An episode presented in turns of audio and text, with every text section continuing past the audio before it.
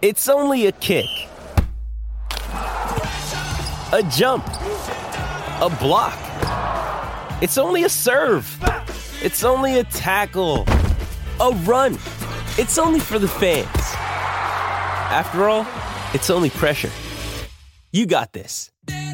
Adidas.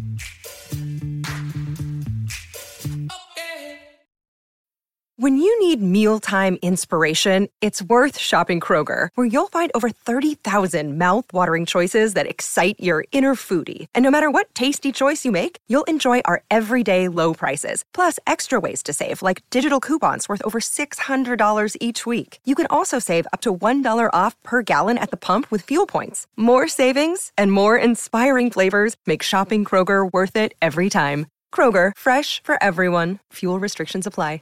Another day is here, and you're ready for it. What to wear? Check. Breakfast, lunch, and dinner? Check. Planning for what's next and how to save for it? That's where Bank of America can help. For your financial to-dos, Bank of America has experts ready to help get you closer to your goals. Get started at one of our local financial centers or 24-7 in our mobile banking app. Find a location near you at bankofamerica.com slash talk to us. What would you like the power to do? Mobile banking requires downloading the app and is only available for select devices. Message and data rates may apply. Bank of America and a member FDIC.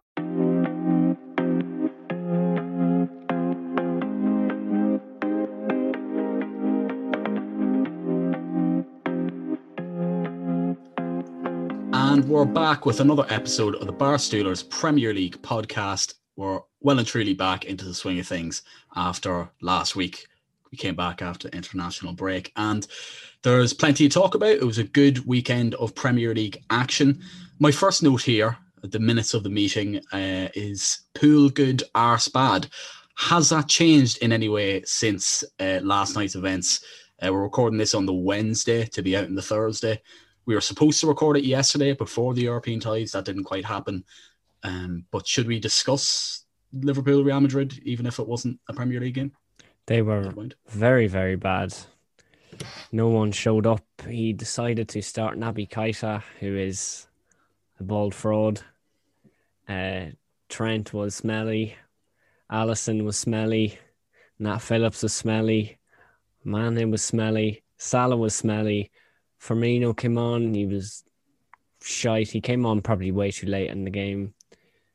Uh, yeah, just offered absolutely zero. It wasn't enjoyable to watch whatsoever. Like Vinicius is a man who only exists in FIFA and he scored twice. So it's not good. Um, for me, it was mostly disappointing because the defending wasn't great on the first goal, but I think that was more down to it was just a very, very good ball from Toni Kroos. Um, but the second goal was bad from Trent, and the third goal, Alisson should have saved it, and the defender should have closed down Vinicius quicker as well.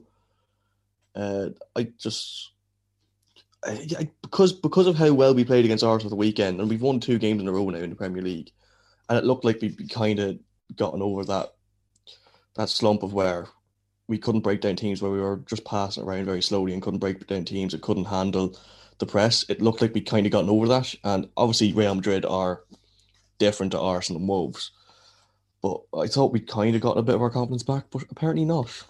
So it was just mostly disappointed I wasn't particularly angry about it or anything. It was, it was just pretty much the result. It was pretty much the same performance we've had against the likes of Burnley and Brighton at Anfield, where we just couldn't break them down.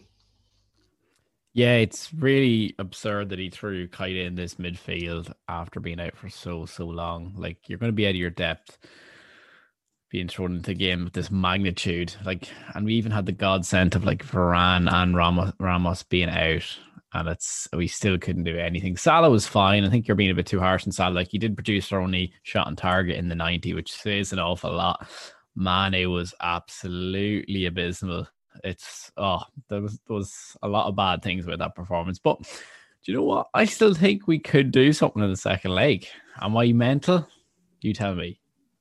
Well, we can certainly talk about that later on the podcast when we're talking about the European ties. But maybe my note of pool good uh, might be slightly uh, out of date already. Uh, that was only a couple of days ago. But uh, the other point is Arsenal bad, and that's definitely not out of date. I think that very much stands, doesn't it? They're they're just they're a bona fide mid-table team. Like that's it. Like they've got a couple good players. They've got the name of Arsenal, but that's it. Like they create absolutely nothing. Um, they, they've been looking a bit better recently, but it, it just feels like one of these results is always round the corner, doesn't it? One of these performances more so. Sure, I think it, it spoke for itself when it was nil all and he brought on Elneny. Like he was holding on for a draw f- from early on in the second half, and then that came crumbling down when the old goal got the, the bullet header from a lovely Trent cross. But yeah, Arsenal, they are a hopeless team. They have, was it they Slavia Prague in the latest round of the Europa League. And that's probably the best round, the best chance for them of getting any sort of European football.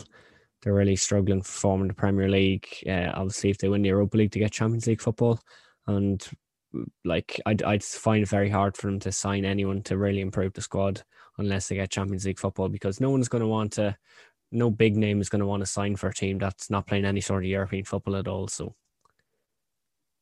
yeah, the makeup of that squad is really weird, isn't it? Like you couldn't uh, fall to Bamian for years. He's carried this team on his back, getting goals galore, and now he's out on the left. And I was looking at Hugh Izzy, and he's like, "I don't care about these stats merchants. It's not about the stats in the game. He looks like an absolute fool when he's not up top. Like he's the top in merchant, and that's his bread and butter. And this season could be the end of Obama, who, as we know, who like who is he? Do you know? Uh, and has had a bit of a resurgence, but it's, it's still Lacazette. Like, and you're, you're relying on the likes of Saka, who are eventually are inevitably going to go hot and cold, but he's still a huge prospect. So, the like the squad is a disaster. It doesn't fill you with any confidence. Young was looking like poet, um, both by his hairstyle and his footballing ability at the weekend. In fairness to him, um, Arsenal. It's it's a, we just have the same conversation about Arsenal like pretty much every two weeks. It's like, yeah, they they had a few games where they had where they played well, but uh, but then they play against a team against Liverpool, albeit haven't been in great form, but they got a bit more quality, and it's easy to find out the the faults in that Arsenal side. What are your thoughts on Gary Neville's opinions that he thinks there's it's like a mafia between the players that the the really like there's like clicks in the squad and they don't support Arteta at all. It was pretty scathing, and to be honest, I thought it was a little bit over the top from from Neville. It's definitely like that with a lot of the big teams. Like it, it used to be in the day that it was like if you think when Ferguson was managing, there wouldn't have been oh, the players are against him. It's Ferguson be against the players. But now it's all these players are forming groups to get the managers out. It's like Chelsea squads. Spurs are more like that with Pochettino and they're kind of getting like that with Mourinho as well. Yeah, you could see Arsenal like they they I don't know what they need, but they need something. Like if we were able to fix Arsenal, we wouldn't be doing a podcast. We'd be the footballing directors at Arsenal, but we're not, and we're just a couple of boys chatting brown about the football. So what do we know at the end of the day?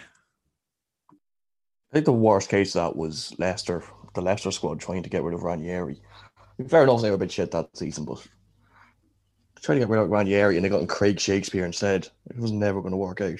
Especially the likes of, uh, I think it was Kasper Schmeichel who led that um, that click to try and get rid of him. There, but there's definitely that aspect aspect within a number of Premier League squads, like down through the years, where once once the players turn on the manager, you can't really.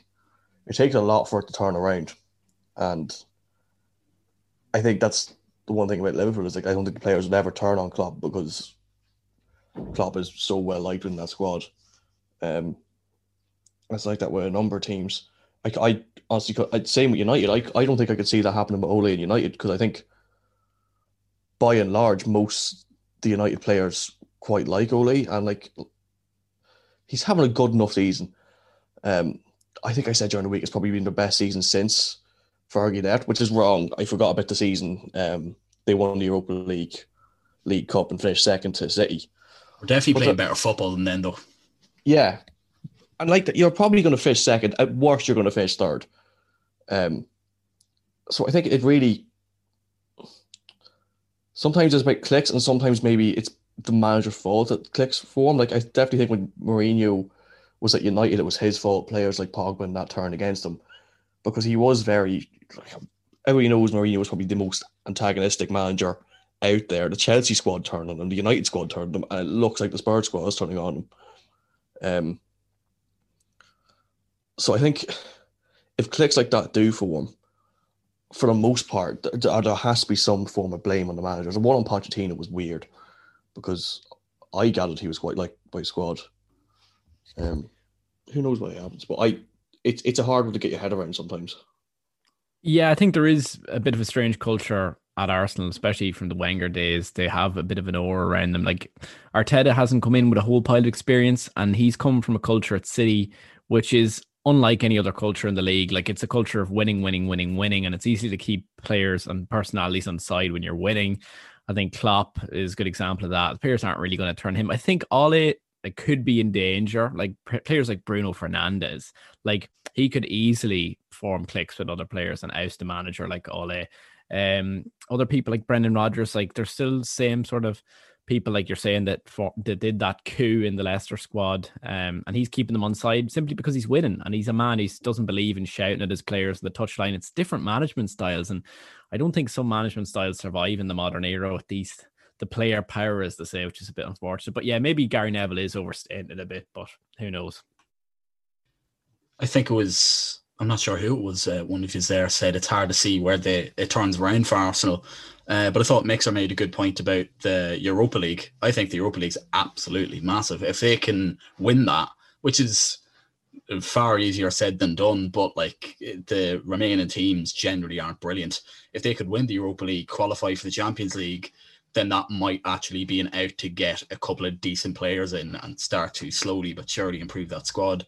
Um, without Champions League, it seems uh, impossible that they could do that unless they just get either very lucky with the recruitment or they do unbelievable scouting and they unearth a couple of gems. But uh, obviously, that's unlikely. So, yeah, the Europa League, this episode is going to be largely focused around the European competitions and who's going to win it. But the Europa League is massive for Arsenal, possibly more so than any other club.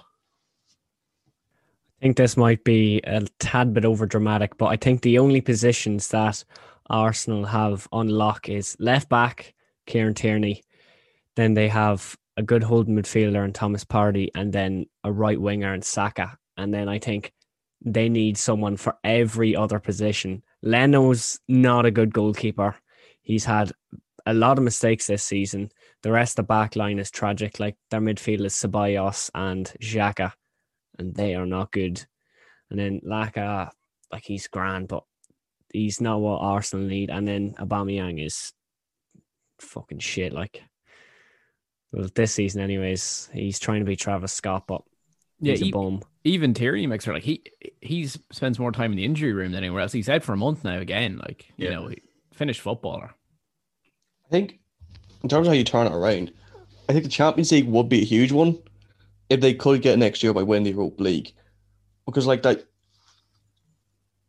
it would buy it would probably buy Arteta more time. I don't think he will get sacked at the end of the season, but if there was any thoughts he might do, it'll certainly buy him more time uh, next season, and it's like it's because you need if you want to build the squad, you need you need time to build up the players. Because like Klopp came into that Liverpool squad, and that Liverpool squad was pretty dark. We didn't have many good players when he joined. Um, I think eh, the players that start now, the only one he didn't sign was Firmino, maybe. Um, so it's like that. Like he Arteta's brought in Tierney, he's brought in Partey, and he's given Saka a chance. And it's like that. Maybe next season, if they're in a Champions League, they can bring in one or two. They can bring in a better centre half, and they can bring in a set, better centre midfielder. And maybe if they can finish top six again next season, and be being Europa League, they can bring in another good player. It's just in order to build squad, a good squad, you need a manager to be in there for a long time. And I don't know whether, whether that'll happen or not with Arteta, but that's the only way I can see them turning around is to just hold on to the good players they have there now and build on build on the players that aren't good. Yeah, with Arsenal like winning the Europa League, it's very doable. They've got Slavia Prague in this round. If they get past that, it'll be Dynamo Zagreb or Villarreal, and then if they get past that, um, it'll be one of United, Granada, Ajax, or Roma. So just five big performances, or not even. You know, if you win one of the legs three 0 you should be grand. So a couple of big performances, and that could be them um, you know, out of the woods, not looking back. Like this is a real sliding door moments for for Arsenal in the Europa League, and um, yeah, remains to be seen. It's going to be interesting uh, finish the Europa League campaign. But speaking of poor player relations, uh, after West Brom rocked up at the bridge, Allardyce and the boys and absolutely humiliated Chelsea. Uh, Rudiger and Kepa Arrizabalaga got in a bit of a scrap at the training ground. Apparently, it started, neither of them played uh, in the game on Saturday. It started there. They said one or two things to each other. Then in training the next day, uh, Rudiger went in with a, a rough challenge on Kepa. And um, yeah, everything went down. Apparently, Rudiger showed Kepa who's boss. Apparently, uh, did not win that fight, which is maybe not a massive surprise. Uh, but uh, supposedly they've apologized and made up now. But you know, it's interesting to see to know what could have happened there. To be honest, um, but maybe we should focus more so on the actual game. Thiago Silva getting sent off fairly early on, and West Brom playing some absolutely quality football. It was really good, especially the fourth goal. It's a little back heel from Conor Townsend, and someone laid it on the plate to Mbaye Diagne. Uh, it was actually quite a poor finish, but really good team goal. Were you watching this games, lads? It was hilarious to watch. They were so good. Um, a lot of Irish people are saying we'd like to see Callum Robinson do this against, um, or do this while they're playing while he's playing for Ireland. I didn't think he was that bad during the international break, um, but I think for West Brom fans, they're probably thinking it'd be nice for Callum Robinson to do this against anyone but Chelsea, um, or anyone as well as Chelsea, because I think he scored five Premier League goals now, and they're all against Chelsea. But I think Blades it was the third, fan. We're Blades fans, Ron. yeah, I, Yeah. I think it was the Diagne goal, which was the fourth one, was particularly just unreal team play from West Brom. Like they built it out from the back, and then um, I was a bit peeved off because they got rid of Pereira this week and he scored twice and got an assist. Uh, yeah, which. I think if Thiago Silva doesn't get sent off, I don't think West Brom win that game because Chelsea didn't look particularly. Didn't look as suspect. They certainly would have conceded five, but again, that's obviously having a player less is obviously going to make a big difference. It was just it was really weird because you never see Sam Allardyce teams play like that ever. It was it was just it was just really good football, um, and I think that's that was the first time. It was only the second time Chelsea have conceded from open play in the league this uh, under Tuchel, and then they conceded five. Um, yeah, I don't really know. I think it might just be one of those freak results. I can't see Chelsea going on a massive fall off after this. I think it was just there was a bit of commotion around the training ground and that. I really don't think it's. Um, I don't think there's an underlying big issue there with Tuchel and Chelsea. I think it was just a one-off. West Brom showed up. Yeah, West Brom are now seven or eight points off. Uh, I think Newcastle. Can they stay up? Can Allardyce do it again? Can West No. Brom do it again? If Valor DJ is playing that ball every week, anything is possible. But I think he got quite lucky with Chelsea because uh, as of recording, it is Wednesday evening and it'll be a big game with Atletico, or not even Atletico. Chelsea knocked them out. Chelsea have been playing Porto, uh, big Champions League game. So I think maybe the players' focus is more on that game, but you shouldn't be conceding five goals to West Brom. I know Liverpool conceded to an absolute bullet header, but maybe they were unfortunate with the Thiago Silva red card early on in the game, but yeah, Allardyce, he's the, the messiah for the Brom, and it would be not. It would at this stage, it would be nice to see his record of not being relegated to continue, but it's probably quite unlikely. Yeah, irrespective of them being eleven versus ten, like it was serious football from uh, Allardyce. Like, uh, you know, that's what you need when you're up against one of these top six teams that have the financial clout that Chelsea do, even if they've got players that are chopping and changing. But like, wow, Tuchel, that team selection. I don't care if Ru- Rudiger ripped off Kepa's limbs. You're still starting Rudiger. Thiago Silva is Thiago Silva is a dinosaur, man. He's finished. He, he needs to go to a nursing home in Brazil. You know, he's he's dust. Like he's dust. Yeah, I think the only reason Rudiger didn't play was because I think he played like 390 minutes on international duty or he only got back on Friday or something like that. But there was a reason he wasn't playing. Um, next thing I have in the notes, honestly, I, I just have Spurs being bad. And to be honest, we've had this conversation quite a few times. There's nothing that we can add to it. So I'm just going to ignore that uh, because, yeah, Jose is a terrorist. That's it. Um, so next one I have is actually quite an interesting discussion. Obviously, one that I'm interested in. Uh, it's Dean Henderson against De Gea vying for the number one spot at United. It seems that Solskjaer has chosen Henderson in the end. Um, there was some murmurs coming out that Solskjaer wanted to do it for a long time, but for some reasons felt he couldn't. Uh, then De Gea having to go back to Spain was really that excuse uh, to to take Dean Henderson because De Gea didn't want that week or two off. Solskjaer insisted that he took it, you know, and spent some time with his family. And now he's just pushed him out of the team. He's used Dean Henderson's good form to pick him. And unless Dean Henderson has a couple of howlers between now and the end of the season, it looks like he probably will be the first choice going forward. So I personally very much agree with this decision. I think De Gea is an absolute disaster when it comes to coming for crosses. There's no doubt that he is a world class shot stopper, but even that has um, those type of performances are have been far and few between in the last couple of years. He's constantly spilling balls into the six yard box for strikers come into. He doesn't catch any crosses. I feel like Lindelof and Maguire or whoever it is feel they need to compensate by dropping really deep to protect the hair, and then that invites pressure. So I think it's an absolute no brainer.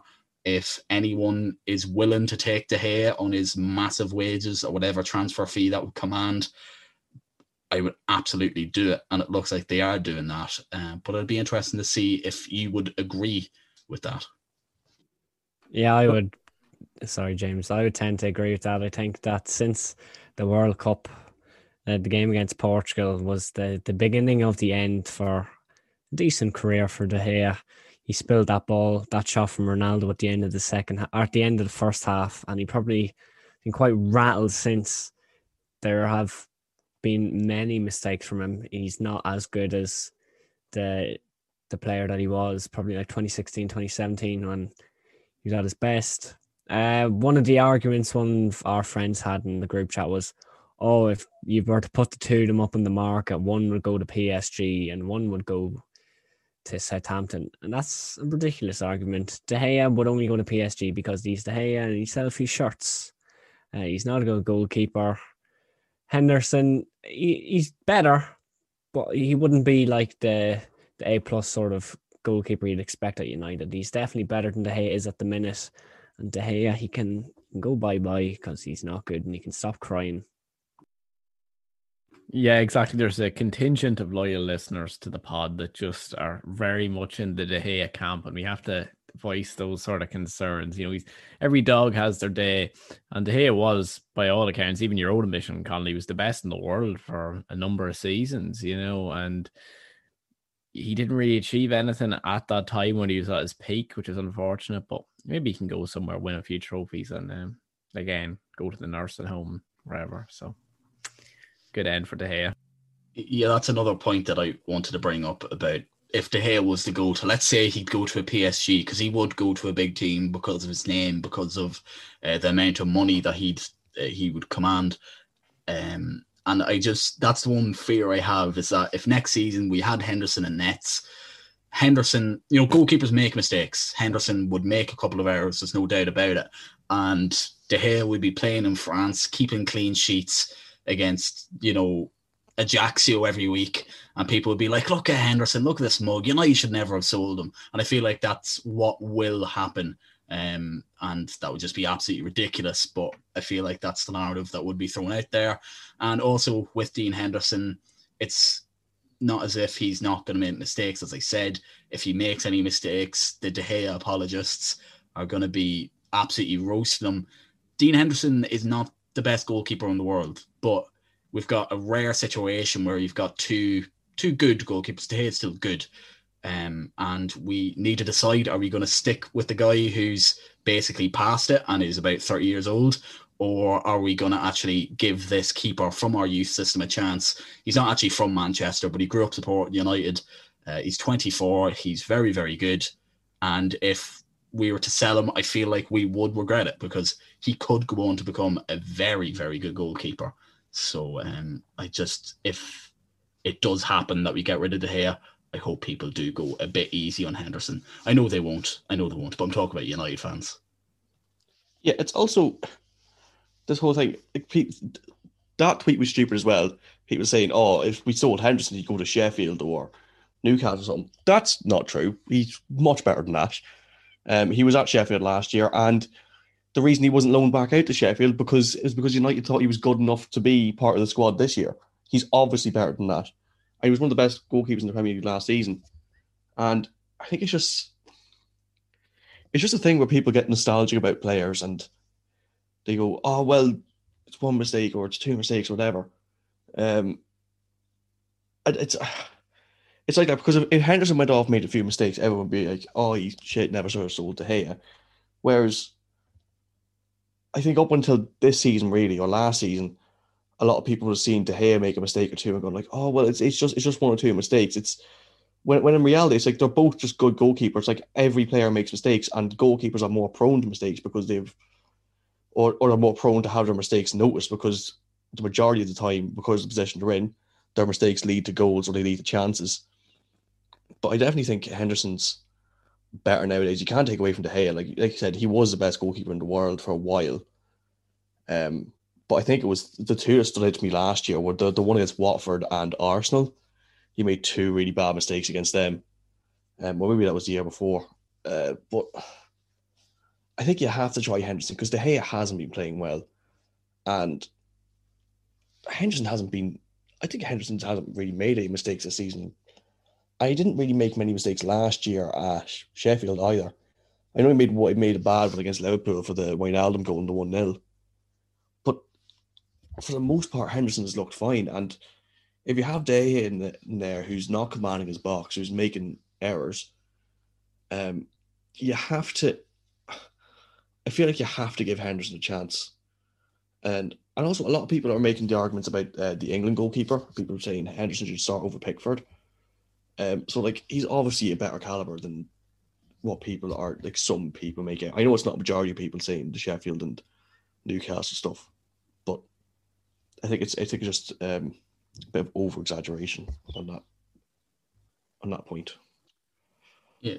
Ultimately, if unless you lads want to add anything to it, to to basically summarize what my thinking is on it, is that Dean Henderson is he as good a shot stopper as Gea? Probably not. Is he going to miss make mistakes uh, over the next couple of years if he's first choice? Absolutely, but he is a goalkeeper that you do not have to look after almost near as much as De Gea. The defense they can push higher up because they know they have a keeper who's you know well capable of holding his own in terms of coming and collecting crosses, uh, commanding the area. He, he's very very vocal.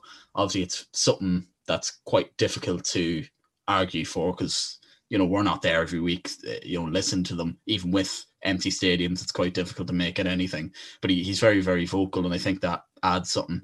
And basically, Harry Maguire and Lindelof don't have to worry anywhere near as much about what's going on behind them. And I think I've seen that over the last few weeks. United's defence has looked a lot better, a lot calmer because they don't have to worry about the goalkeeper. They, you know, Dean Henderson knows what he's doing. And uh, yeah, I'd very much look forward to him being the number one goalkeeper, which it looks like it is. If he makes a couple of howlers and he looks awful, I'm still not fully convinced about its distribution. Um, look, maybe maybe we'll process with De Gea. I'm not sure, but at the moment it looks like we won't. But moving on to the next segment of the podcast, we were supposed to record this yesterday before all the European ties Obviously, we had uh, Man City against Dortmund and Liverpool against Real. So that may alter some of our predictions in terms of who's going to go through. But it's at the quarterfinal stage in both the Champions League and the Europa League. And as such, we've got brackets now. So we know the uh, direct route to the final for whoever will get to the final. And that's what we're going to be predicting now. So, first of all, we'll start with the Champions League. Before last night, I probably would have said Liverpool I'm going to change that now. I'm going to go Real Madrid. I think they'll see it out. Um, so, and then turn Man City, Dortmund. I just have a weird feeling that Dortmund are going to sneak through in that tie. The away goal, all all they need is a, a 1 0 win back in Germany. I think City City will will bottle it. Essentially, I think Dortmund will pull off a shock. Am I am I wrong for saying that? Is that ludicrous? Nah, mate, it'd be just as after the Bellingham goal was overruled. Absolutely disgraceful from Ederson. I hate Ederson. It's just he's so he invites this on himself when someone just needs to do a man I like him. kick him in the face again, you know. No, it's it's also with the squads that he have. They just I never fancy them in the Champions League because they've never considering how good they've been for the last maybe four or five years. I think the furthest they made is the quarter final in oh Jesus, I was it 2014? I can't remember. They made it to the semi final one year. Yeah, 20, Madrid. no, it's, yeah, I think that was 2014. Um, I don't think they made it past the quarter final on the prep. This is the best chance. They had. Well, actually, last year was the best chance they had. Um, nobody ever would have said Lyon would have beaten them last year, but they did. Um, so I don't think it's it's mad to think City might not win, but I do think they will win. It out there. Yeah, I'm also under the impression that City would win. Now, I would love Dortmund to go through, but yeah, it's just the powerhouse of City. They're looking for the quadruple. This is the one trophy that's eluded Pep in his time at City, and he's hungry for it. Although they do, if they were to progress, they would have quite a difficult side of the draw with Bayern or PSG, and it'll probably be Bayern. So that could be Pep against his old club, or go to German uh, semi final. But yeah, I think City City get through, they definitely will score in Dortmund. I don't think it's like will they or if it's they are going to score in Dortmund. It's just how many more can Dortmund score? Because obviously they have Haaland and Sancho. But I, I, did Sancho play last night? I don't think he did. Yeah, but Haaland, he's just a danger. City also have many, many threats, which is very scary as uh, an opponent. in fairness, Yeah. I was just on that point that it's eluded Pep at City. It's eluded him for a, he didn't win at Bayern either. He hasn't won it since um 2011. So it's been 10 years since Pep's last Champions League, and I think he's lost at the quarterfinal stage with City every year, and he lost at the semi-final stage with Bayern every season. He was there as well. It's the Champions League. You'll have harder opponents, but it's it, it's definitely one he'll be desperate to win as well now because he's he's he's gone close a number of times since he left Barcelona. And he also want to prove that he can do it without Messi and the boys. It'll mean a lot to him because um, he's widely regarded over the last few years as probably being the best manager in the world. Maybe Klopp's um, changed one or two people's mind over the last couple of years, but uh, obviously a massive, massive name manager over the last few years. So he's going to want to win his first Champions League in ten years. Um, so as I said, I have Real going through against Liverpool. I have Dortmund pulling off a shock against City. Uh, in terms of Premier League and the Premier League podcast, I have Chelsea to get past Porto. I don't give Porto much of a chance. And then I have Bayern to beat PSG, although that one is, for me is very tight. That one's very hard to call. So that would mean a Der Klassiker uh, semi final in the Champions League, Bayern Munich against Borussia Dortmund. Uh, I would have Borussia Dortmund uh, to lose that. Bayern Munich would go through. I'd, I'm actually going to pick Chelsea to shock Real Madrid and get to the Champions League final in Istanbul. So the final from my for me, in my opinion, is Bayern Munich against Chelsea, repeat of the 2012 final, and uh, no shock here. Bayern Munich to win for me. Who do you have winning in your brackets? I've gone bracket for bracket with you there, but in the final, I'm going to go for a Chelsea win just because it fits the team over in our ma- uh, narrative. Imagine that he does his ACL running through for goal, but like comes off his shin or something, and he scores it, and he's limping off the finish. Like it'd be magical. It would be poetic, really. So yeah, that's what I'm going to happen, you know. But we don't get what we want in this life, so uh, maybe you're right. I'm going to go very boring and say it's going to end up as a Bayern Real final and that Bayern are going to win um, because they are just very, very good at football. Uh, I'm going to go against all of yous and I'm going to think Liverpool come back. Uh, I'd probably sound a bit delusional, like many a Liverpool fan that you might hear. Uh, so Liverpool, Chelsea, first semi final, and then City, Bayern, then City to go through to the final, and then Liverpool in the final, Istanbul again. If that was to happen, I don't know how I'd be able to watch that game because it would just be so tense and awful. But Liverpool are going to win the Champions League. We're back in Istanbul. It's coming home. this is going to age very badly, but no, know, there's a quietly confident tongue in cheek about it. I don't know. Maybe there isn't. Maybe you are that. Uh, you have that hubris of mind confidence. Uh, so moving on to the Europa League, which involves two Premier League teams, United and Arsenal. So on one side of the bracket, um, you've got United against Granada and Roma against Ajax. I was looking up about Granada, and um, there are a couple places below Sociedad who dispatched of fairly comfortably. Um, they're eighth or ninth in La Liga, which isn't too bad but I think they've got the joint worst defense in La Liga. Um, they're I think they're more so of a counter-attacking team, so I don't think United will blow them away or anything. But I would be very disappointed if United weren't able to get past Granada. Uh, then Roma against Ajax. Uh, I think Roma have been pretty poor this season by all accounts, so I'd have Ajax winning that, meaning United Ajax semi-final. Other side the draw. Uh, Arsenal, I, I, just have absolutely no hopes on. I think Slavia Prague are going to be able to pull off I don't even know if it would be an upset to be honest, but I have Slavia Prague going through, uh, and Villarreal to beat Zagreb because Zagreb were just everything came together in that tie against Spurs. I don't think they're that good, uh, and uh, I would have I'd have to back United in the semi final. United will beat Ajax, Villarreal will beat Slavia Prague, and United will beat Villarreal in the final. Although their manager is Unai Emery, that man loves a Europa League title win, so we'd have to be careful in that final. I think. Um, any disagreements there, lads? Um, I don't know any of the teams really, other than United and Arsenal. Um, I'm just going to go out and say it's going to be an Arsenal United final, and Arsenal's miserable season is going to come to a miserable end and get absolutely spanked by United in the final.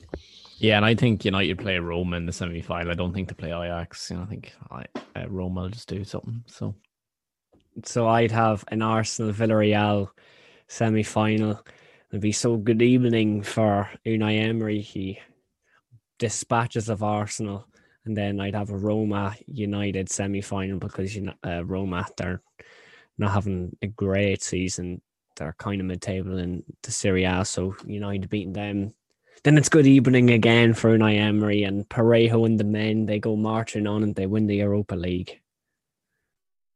Yeah, that's something that I didn't actually clock that you could have an Arsenal Villarreal semi final, Unai Emery at the Emirates. C- could embarrass them. That would be absolutely brilliant. Although that would be unbelievable. Uh, but I put up a poll there on the Instagram there yesterday, and uh, yeah, no, the bulk of the listeners do have Slavia Prague to beat Arsenal. I think it was five for Slavia Prague and three for for Arsenal. So fairly tight, obviously. Um, but as a United fan, is winning the Europa League the be all and end all? No, because we're in the Champions League next season. That's what it was the last time. It was so crucial under Mourinho that we were in the Champions League the next season. So it was so important we won it. But also, it's been four years since we won a trophy. That was the last one, the last time that we won a trophy. So, look, as Solskjaer says, it's probably more of an ego thing. But look, I'd, I'd love a trophy. We've been in numerous semi finals under Solskjaer we need to get that monkey off our back, get a trophy, and that would uh, would absolutely give Solskjaer some credit in the bank for any potential doubters. It's largely United fans. United fan base can be a bit weird. I was going to say that about Solskjaer as well. Like he's had lost two semi-finals last year, and he's uh, he's in three. he lost three semi-finals last year, and lost um, one this year, a quarter final against Leicester. So Look, I hate saying this as a Liverpool fan, but I actually I kind of like the guy. He's he's not he's not a dislikable character, and for his own sake, I don't want United to win it, obviously, but I do think they will. And for his own sake, just getting to a final, uh, doesn't even have to win the final, but just proving he can actually get to a final will be huge for him as well. I think.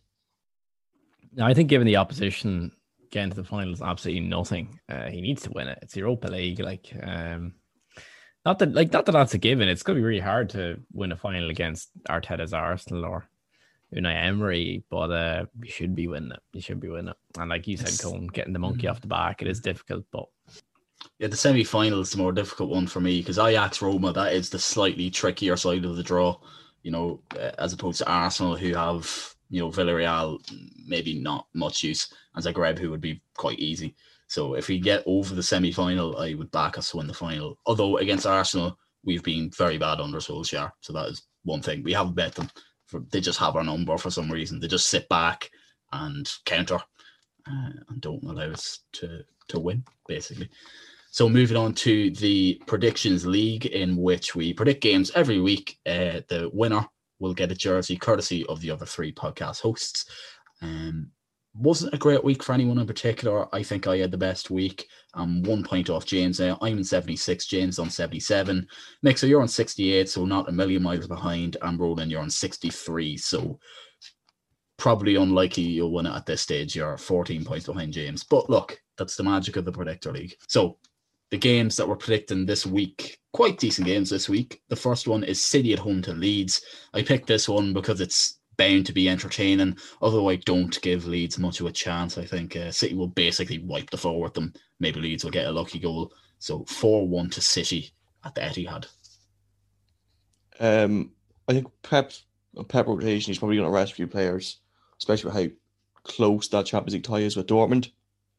Uh, so I don't think City are going to walk over Leeds, but I do think they're still going to get the win. I'm going to say, uh, I'm going to say two one. Similar thinking to Ronan. I'm just going to say two 0 It's pretty comfortable City win. Leeds, Leeds aren't going to really touch them or lay a glove on them this game. If you're a Leeds fan, don't even bother watching this game because it's going to be a massacre. Seven 0 Man City. They're gonna annihilate Leeds. No holding back, Michael. Good to see that you haven't changed. Uh, the next game is Liverpool at home to Aston Villa. Um, I just see a nil-nil in this one. Both teams, well, no, in fairness, I was going to say Liverpool's league campaign's going nowhere. They do have a chance of getting top four. Um, but I, I, for me, I think it's just a nil-nil. Villa's defense is usually solid enough. Who you know, obviously quite good against Arsenal, but still haven't really got it going very consistently. So nil nil, in my opinion. I'm going for a two nil because, especially the fact we did so poorly against Real Madrid, I will probably get knocked out. We pretty much need to win all of our Premier League games from here on in. Um, also, we kind of need to actually get a win at Anfield for once. So yeah, I, I don't really know, but I'm, I'm going to be hopeful in saying 2 in Liverpool. I'm going to be hopeful also and say 1 0 Liverpool. Um, don't care who gets the goal. We do need pretty much win most, if not all, of our games the remainder of the season to nearly secure top four because Chelsea are going to get back in gear. So it's going to put the pressure on. But I, again, it's a bit of a tight call because people like Cash and Grealish is Grealish back for this game?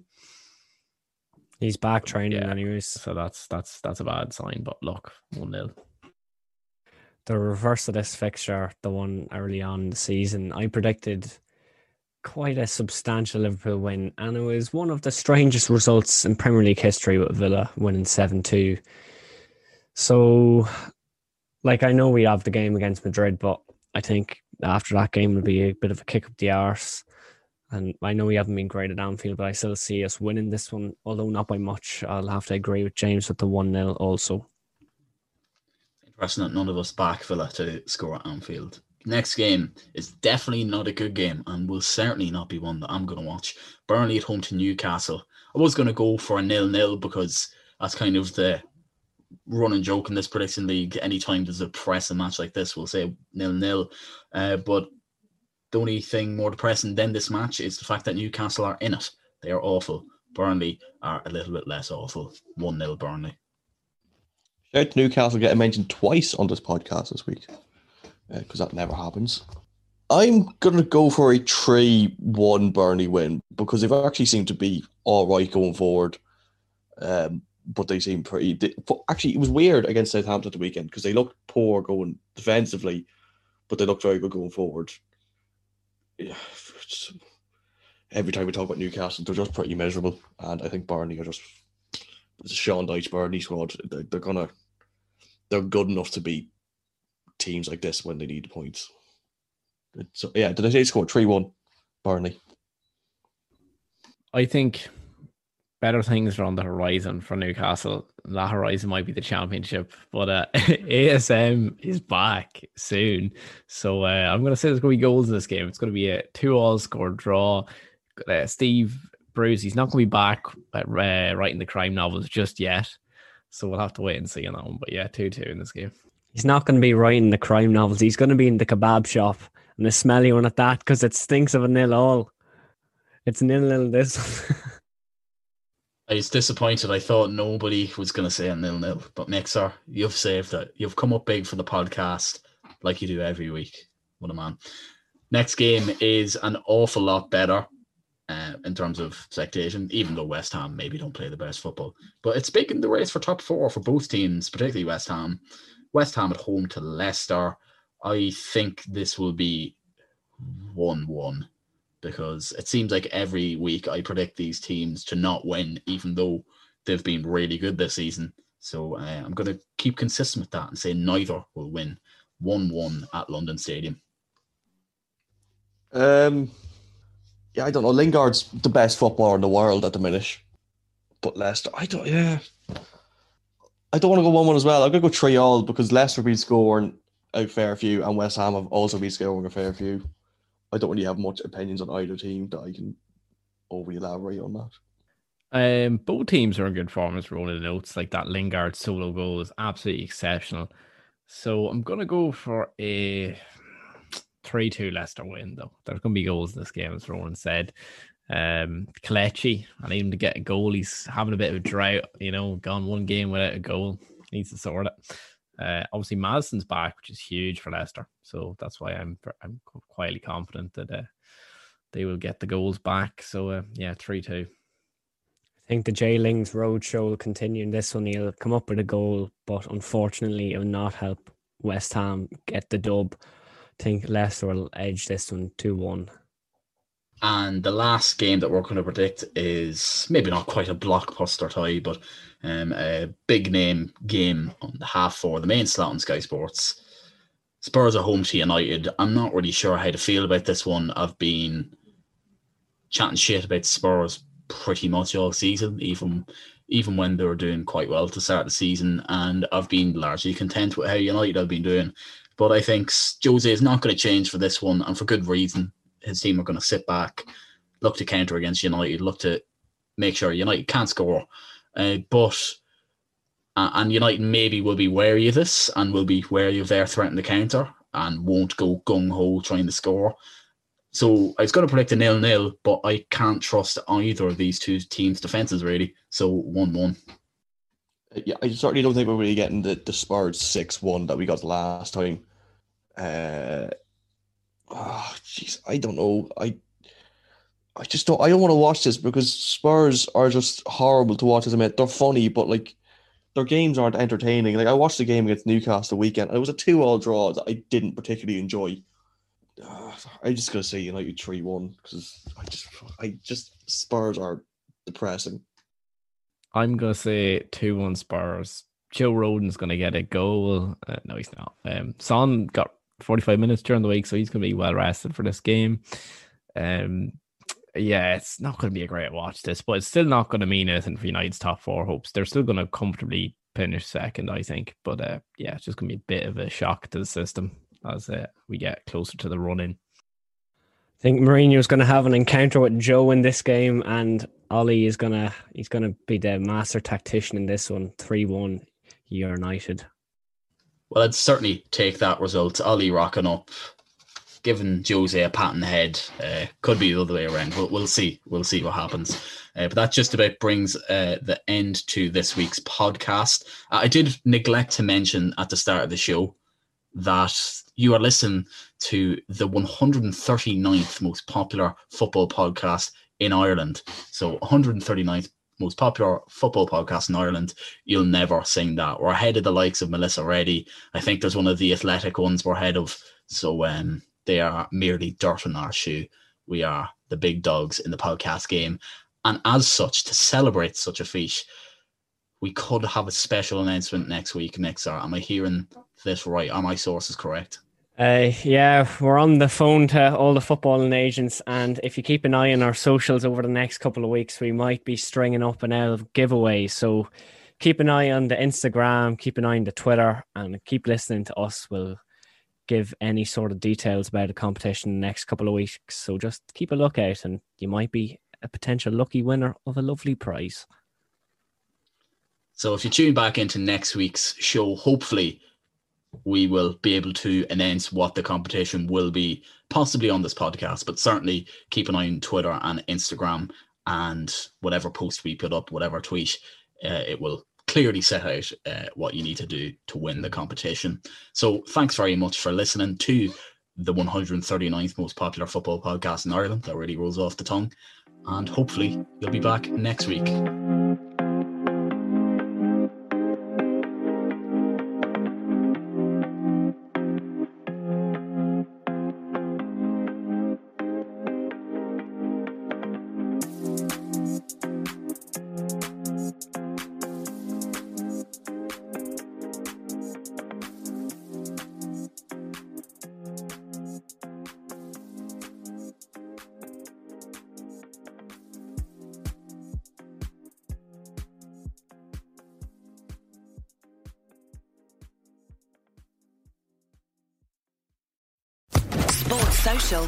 Podcast Network.